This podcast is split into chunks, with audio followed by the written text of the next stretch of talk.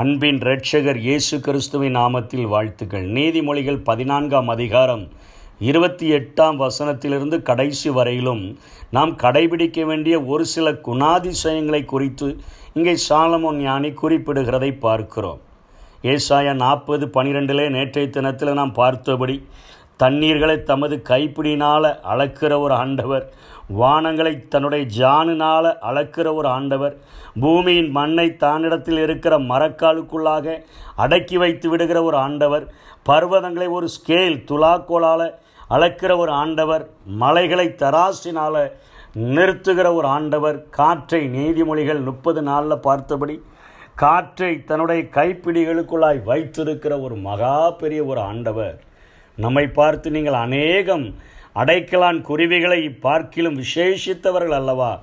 அடைக்கலான் குருவி மேலேயே நினைவாக இருந்தேன்னு சொன்னால் உங்கள் மேலே நான் நினைவாக இருப்பது எத்தனை நிச்சயம் என்கிற ஒரு தைரியத்தை நமக்கு கொடுத்து உங்களுடைய தலையிலுள்ள மயிரெல்லாம் மயிரெல்லாம் எண்ணப்பட்டிருக்கிறது. அது ஒன்று கூட என்னை அறியாமல் கீழே விழாது என்று சொல்லி அத்தனையாய் நம்மை தேற்றுகிற ஒரு ஆண்டவரோடு கூட ஒரு ஆழமான நெருக்கம் வைத்திருந்தோன்னு சொன்னால் அவரோடு கூட நம்முடைய உறவு சரியாக இருந்துச்சுன்னு சொன்னால் இங்கே முதல் காரியம் சொல்கிறாரு ஜனத்திரட்சி ராஜாவின் மகிமை ஜனக்குறைவு தலைவனினுடைய முறிவு. இன்றைக்கு ஒரு ஸ்தாபனத்தினுடைய தலைவராகவோ ஒரு தேசத்தினுடைய தலைவனாகவோ அல்லது ஒரு கூட்டத்தாரின் தலைவனாகவோ இருக்கிற ஜனங்கள் இது வேதத்தின்படி பணத்தின்படி அநேகரை சேர்க்கலாம் இன்றைக்கு உலக நடைகளிலே. ஆனால் வேதத்தின்படி எப்படி தென ஜன திரட்சி உண்டாகிறது? ஒன்று ராஜாக்கள் நாலாம் அதிகாரம் இருபதாம் வசனத்தில் இருபது இருபத்தொன்னில் யூதாவும் இஸ்ரவேலும் கடற்கரை மணலத்தனை ஏராளமாக இருந்தது. கடற்கரை மணலை விட அதிகமாக இருந்தது சாலமோனுடைய நாட்களிலே. அவர்கள் எல்லாரும் புசித்து குடித்து மகிழ்ந்து கொண்டிருந்தார்கள். யோர்தான் நதி துவங்கி எருசலேம் எகி- எகிப்து எல்லை மட்டும் அவ்வளவு எல்லைகளை அவன் ஆளுகிறவனாக சாலமோன் இருந்ததை பார்க்கிறோம். அது ராஜாவுக்கு ஒரு மகிமை. ஆனால் எகுவினுடைய நாட்களிலே ரெண்டு ராஜாக்கள் பத்தாம் அதிகாரத்திலே எகு இஸ்ரவேலின் தேவனாகிய கர்த்தரின் நியாயப்பிரமாணத்தின்படி தன் முழு இருதயத்தோடு நடக்காததுனால அவன் எரோபியாமினுடைய பாவங்களையும் விட்டு விலகாததுனால அந்நாட்கள் முதல் கொண்டு கர்த்தர் இஸ்ரவேலை குறைந்து போக பண்ணினார். அங்கே ஒரு ஜனத்தினுடைய குறைவு உண்டாகிறது. அது தலைவனுடைய முறிவு. தேவனோடு கூட உள்ள உறவை துண்டித்து கொள்ளும் பொழுது அவன் தலைவனாய் இருப்பதற்கே தகுதி இல்லை லாய்க்கில்லை என்பதை என் வேதம் சொல்லிக் கொடுக்கிறது. இது எல்லா இந்த உலகத்தில் வாழ்கிற மனிதர்களுக்கும் பொருந்தும் என்பதை வேதம் நமக்கு சுட்டி காட்டக்கூடியதாக இருக்கிறது. இருபத்தொன்பதாம் வசனத்தில் சொல்கிறார் நீடிய சாந்தமுள்ளவன். நீடிய சாந்தமுள்ளவன் தான் அந்த உலகத்தில் மகா புத்திமான் புத்தி இனத்தை முற்கோபி விளங்க பண்ணிடுறான்னு சொல்லிட்டு. அதுக்கு அடுத்தால சொல்லுகிறார் நீதிமொழிகள் பதினாறு முப்பத்தி ரெண்டில் கூட சொல்கிறாரு பலவானை பார்க்கிலும் நீடிய சாந்தமுள்ளவன் தான் உத்தமன். பெரிய பல பராக்கிரமசாலி.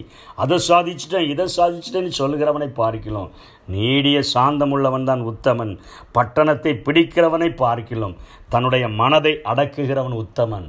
இன்றைக்கு ஒரு நீடிய சாந்தத்தோடு கூட வாழும்படியாக என்னுடைய உறவு என் தேவனிடத்தில் இருக்கிறது. ஆகவே அவர் எல்லாவற்றையும் நேர்த்தியாய் செம்மையாய் செய்து முடிக்க நான் அவருக்கு நான் இடம் கொடுக்க வேண்டும். ஆகவே நான் அவருடைய நேரம் வருகிற வரையிலும் அவருடைய சமயம் வருகிற வரையிலும் அவர் எனக்கு கொடுக்கிற வரையிலும் நான் சாந்த குணத்தோடு கூட நான் இருப்பேன் என்கிற ஸ்பாவத்தோடு கூட வாழும்படியாய் சாலமோன் அறிவுரை கூறுகிறதை பார்க்கிறோம். இயேசுவும் சொன்னார் என்னிடத்தில் வந்து கற்றுக்கொள்ளுங்கள். நான் சாந்தமும் மனத்தாழ்மையுமாய் இருக்கிறேன் யோ யாக்கோபு ஒன்றாம் அதிகாரம் பத்தொன்பதாம் வசனத்தில் யாக்கோபு சொல்லுகிறார் எல்லாரும் கேட்கிறதற்கு நீங்கள் தீவிரமாக இருங்க பேசுகிறதற்கு பொறுமையாக இருங்க கோபிப்பதற்கு தாமதமாக இருங்க. கடைசியாக ஒரு காரியத்தை சொல்லுகிறார் இப்போ முப்பதாம் வசனத்தில் சொஸ்த மனம் உடலுக்கு ஜீவன் பொறாமையோ எலும்புரிக்கி என்று சொல்லுகிறார். சொஸ்த மனம் என்பது மன அமைதியை குறிக்கிறது. தேவன் எனக்கு எல்லாவற்றையும் செய்வார். அநேக விசேஷித்த அந்த குருவிகளை பார்க்கிலும் அநேக அடைக்கலான் குருவிகளை பார்க்கலாம் நான் விசேஷித்த நபலன் அல்லவா? அவரோடு கூட ஒவ்வொரு நாளும் என் உறவை நான் புதுப்பித்து கொண்டு நெருங்கி வாழ்கிறேன் அல்லவா? என்னோட அப்படின்னு சொல்லி மன அமைதியோடு கூட வாழ்கிறவனுக்கு தான் அது உடலுக்கு ஜீவனாக இருக்கிறது. பொறாமையோ எலும்புருக்கி இந்த பொறாமையை குறித்து இன்னைக்கு கொஞ்சம் ஆழமாக பார்த்தோன்னு சொன்னால் இந்த பொறாமை எப்படி வருதுன்னு சொன்னால் பிறரோடு ஒப்பீடு செய்யும்போது தான் நமக்குள்ளாக இந்த பொறாமை வருகிறது. இது ஆண்டவரால் உண்டாக்கப்பட்டதல்ல. என்றைக்கு சாத்தான் ஆண்டவரை பார்த்து நான் வானங்களில் ஏறுவேன் உன்னதமானவருக்கு ஒப்பாவேன் அந்த உன்னதமானவர் வீற்றிருக்கிற அந்த சிங்காசனத்தில் நான் வீற்றிருப்பேன் என்று சொல்லி என்றைக்கு ஒரு சிருஷ்டிகரோடு கூட உருவாக்கப்பட்ட சிருஷ்டி அந்த ஸ்தானத்துக்கு தன்னை உயர்த்த வேண்டும் என்று ஒரு ஒப்பீடு செய்தபோதுதான் அந்த பாவமானது இந்த உலகத்துக்குள்ளாக பிரவேசிக்கிறது.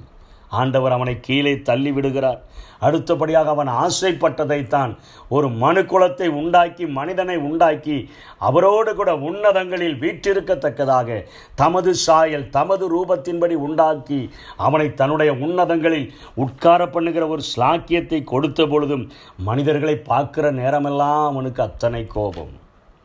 பிறரது பிறரை தான் விரும்பி அடைய நினைத்ததை அவனால் அடைய முடியல. அதை மனுஷன் அடைஞ்சிட்டானேன்னு சொல்லி அவனுக்குள்ளாக ஒரு கோபம் ஒரு அவனுக்குள்ளாக ஒரு பொறாமை. இந்த பொறாமையை தான் இன்றைக்கு மனிதர்களுக்குள்ளாக கடத்தி விடுகிறான். ஒப்பீடு செய்து பார்ப்பதை மனிதர்களுக்குள்ளாக கடத்தி விடுகிறான். பிறகு பிறருடைய வெற்றிகளை தவறான கோணத்தில் அணுகும்போது நமக்குள்ளாய் பொறாமை உண்டாகிறது. அன்றைக்கு வாழ்ந்த யோபுவினுடைய நாட்களிலே அவன் சன்மார்க்கனும் தேவனுக்கு பயந்து பொல்லாப்புக்கு விலகுகிறவனுமாக இருந்தான் தேவனுக்கு பயந்து பொல்லாப்புக்கு விலகுகிறவனுமாக இருந்தான் சாத்தான் வெற்றியை எப்படி பார்க்குறான்? நீ அவனை சுற்றி வேலி கிடைக்கலையா நீ அவனுக்கு ஆசீர்வாதம் கொடுக்கலையா? அதனால் அவன் உம உத்தமனும் சன்மார்க்கனும் அவன் உமக்கு பயந்து வாழ்கிற ஒரு மனுஷனுமாய் இருக்கிறான். அடுத்தவனுடைய வெற்றியை தவறான கோணத்தில் பார்க்குறது. இன்றைக்கு நம்ம அப்படி தான் இருக்கிறோம். அவனுக்கு அது இருக்கிறதுனால. இது இருக்கிறதுனால அவன் வெற்றி பெற்றுட்டான். என்னிடத்துல அது இல்லை அதனால் நான் வெற்றி பெறல. தவறான கோணத்தில் இப்படி தான் மனிதர்களுக்குள்ளாக சாத்தானுடைய சுவாபங்கள் சாத்தானுடைய சிந்தனைகள் விதைக்கப்படுகிறது. இது எப்படி உருவாகிறதுனா இது நமக்குள்ள நம்மளா இது வந்து பிறர் உருவாக்குறது இல்லை சாத்தானால் நாமே நமக்குள்ள நம்ம அதை உருவாக்கி கொள்ளுகிறோம். இதனுடைய நோக்கு எதிர்பார்ப்பு எப்படி ஆகுதுன்னு சொன்னால் மற்றவர்களோடு கூட நம்ம ஒரு ஒத்து போகாத வாழ்க்கையை இந்த உலகத்தில் வாழ ஆரம்பிச்சிருவோம். பிறர் நஷ்டப்படும் பொழுது நமக்குள்ள ஒரு மகிழ்ச்சி உண்டாகும். ஆகா இவனுக்கு இவ்வளோ பெரிய நஷ்டம் உண்டாயிடுச்சு. இந்த பொறாமையினுடைய பொறாமை எனக்குள்ளே நிறைய இருக்குதுங்கிறத எப்போ கண்டுபிடிக்க முடியும்னா பிறர் நஷ்டப்படும் பொழுது எனக்குள்ள ஒரு சந்தோஷம் வரும். அதே போல் அவர்கள் மகிழ்கிற நேரங்களில் எனக்குள்ள ஒரு துக்கம் வரும் ஒரு துயர் வரும். இப்படி இருக்குதுன்னு சொன்னால் எனக்குள்ளாய் பொறாமை உருவாக ஆரம்பிச்சிருச்சு. சாத்தான் அப்படியே தன்னுடைய விதையை எனக்குள்ளே போட்டுட்டான்னு கொஞ்சம் ஜாக்கிரதை உள்ளவர்களாக நாம் வாழ வேண்டும். இதனுடைய விளைவு பிறரோடு உள்ள உறவு நிலைகளில் நம்ம சரியான அன்புடன ஐக்கியத்தோடு கூட அக்கறையோடு கூட அவங்க மேலே நம்ம இருக்க முடியாது. குற்றம் கண்டுபிடிக்கிறதையே ஒரு பிரதான நோக்கமாக நம்ம வச்சிருப்போம். ஆகவே நம்ம எப்போவுமே நம்ம மற்ற உயர்த்தி காமிக்கணும்னு நினைப்போம். இதுதான் அதனுடைய விளைவாக காணப்படுது. கடைசியாக இதை எப்படி தடுக்கலான்னு சொன்னால் நமது தகுதி திறமை சூழல் எல்லாம் என் ஆண்டவர் கொடுத்தது. ஒவ்வொரு நாளும் அதிகாலை நேரத்தில் அவருடைய சமூகத்தில் போய் ஆண்டவரே இந்த உலகத்தில் நீர் எனக்கு தந்திருக்கிற தகுதிகள் நீர் எனக்கு தந்திருக்கிற திறமைகள் நீர் எனக்கு உண்டாக்கி தந்திருக்கிற சூழ்நிலைகள் எல்லாம் நீங்கள் கொடுத்தது என்று சொல்லி எல்லாவற்றையும் அவருடைய பாதத்தில் அர்ப்பணிப்பது. ஒப்பீடு செய்து வாழ்கிற வாழ்க்கை தவறான வாழ்க்கை என்பதை புரிந்து கொண்டு இது சாத்தானுடைய சிந்தனை. இதிலிருந்து நாம் விலகி வாழணும்னு சொல்லி வாழ்கிற ஒரு வாழ்க்கை.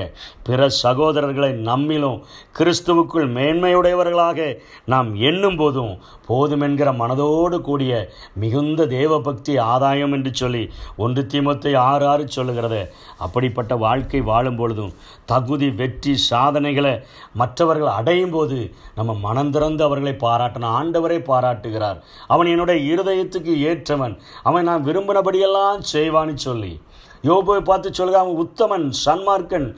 எனக்கு பயந்து பொல்லாப்புக்கு விலகுகிறவன் மனந்திறந்து ஆண்டவரே பாராட்டுகிறார். அவர்களை தட்டி கொடுக்கவும் நம்ம தயங்கக்கூடாது. இப்படிலாம் இருந்தோம்னு சொன்னால் நம்ம மகிழ்கிறவர்களோடு கூட மகிழ முடியும். அழுகிறவர்களோடு கூட நம்ம அழ முடியும். பொறாமை வந்து ஒரு பாவம். அது நம்மை அழிக்கிற ஒரு தீங்கு என்கிறது எப்பொழுது நம்முடைய உள்ளத்தில் தெரிந்து கொண்டே இருக்க வேண்டியது. என்ன ஆண்டவரிடத்தில் இல்லை. சாத்தான்ட்டு இருக்குது. ஆகவே இந்த சுபாவம் எனக்குள்ளே இல்லை வேண்டான்னு சொல்லி நம்ம இருந்தோன்னு சொன்னால் எப்பொழுதும் பிறரை விட மேலானவர்களாக இருக்க வேண்டும் என்கிற எண்ணம் அழிஞ்சுகிறோம் தேவன் தமக்கு சித்தமானவைகளை சித்தமானபடி எனக்கு வழிநடத்துவார். பிறரை உயர்ந்த இடங்களை அவர்கள் அடைவதனால நம்முடைய திறமைகள் ஒரு நாளும் அது குறைஞ்சு போகாது. என் திறமை என்கிட்ட தான் இருக்கும். என் தேவன் தந்த தாளந்துகள் என் தேவன் தந்த கிருபைகள் என் தேவன் தந்த கிருபை வரங்கள் மற்றவர்கள் உயர்ந்த இடங்களுக்கு செல்லுகிறதுனால அது என்னிடத்தில் தாழ்ச்சி அடையாது. அது என்னையும் உயர்த்தும் என்கிற ஒரு எண்ணத்தோடு கூட மன அமைதியோடு கூட வாழ்ந்தா அது உடலுக்கு ஜீவன் பொறாமையோ அது எலும்புருக்கி. எலும்புகளை அப்படியே அரிச்சு அரிச்சு தேய பண்ணி அதுகளை ஸ்ட்ரென்த் இல்லாமல் எப்படி ஒரு கால்சியம் இல்லாமல் ஒரு எலும்பு வீக் ஆகுதோ அதே போல் நம்முடைய எலும்புகளை அவைகள் அதில் அழித்துவிடும் என்கிறதை இந்த வேதத்தில் இந்த சாலமோன் ஞானி எச்சரிக்கிறார். ஆகவே இந்த நல்ல குணங்களை ஆண்டவரிடத்தில் கேட்டு பெற்றுக்கொள்ளுவோம். ஆண்டவர் தாமே நம்மை ஆசீர்வதிப்பாராக. ஆமே எரிச்சலை எரிச்சலை விட்டுவிடு. பொறாமை கொள்ளாதே. அன்பு உன் ஆடையாகணும் வம்புகள் மறைந்து போகணும். அன்பு உன் ஆடையாகணும் வம்புகள் மறைந்து போகணும்.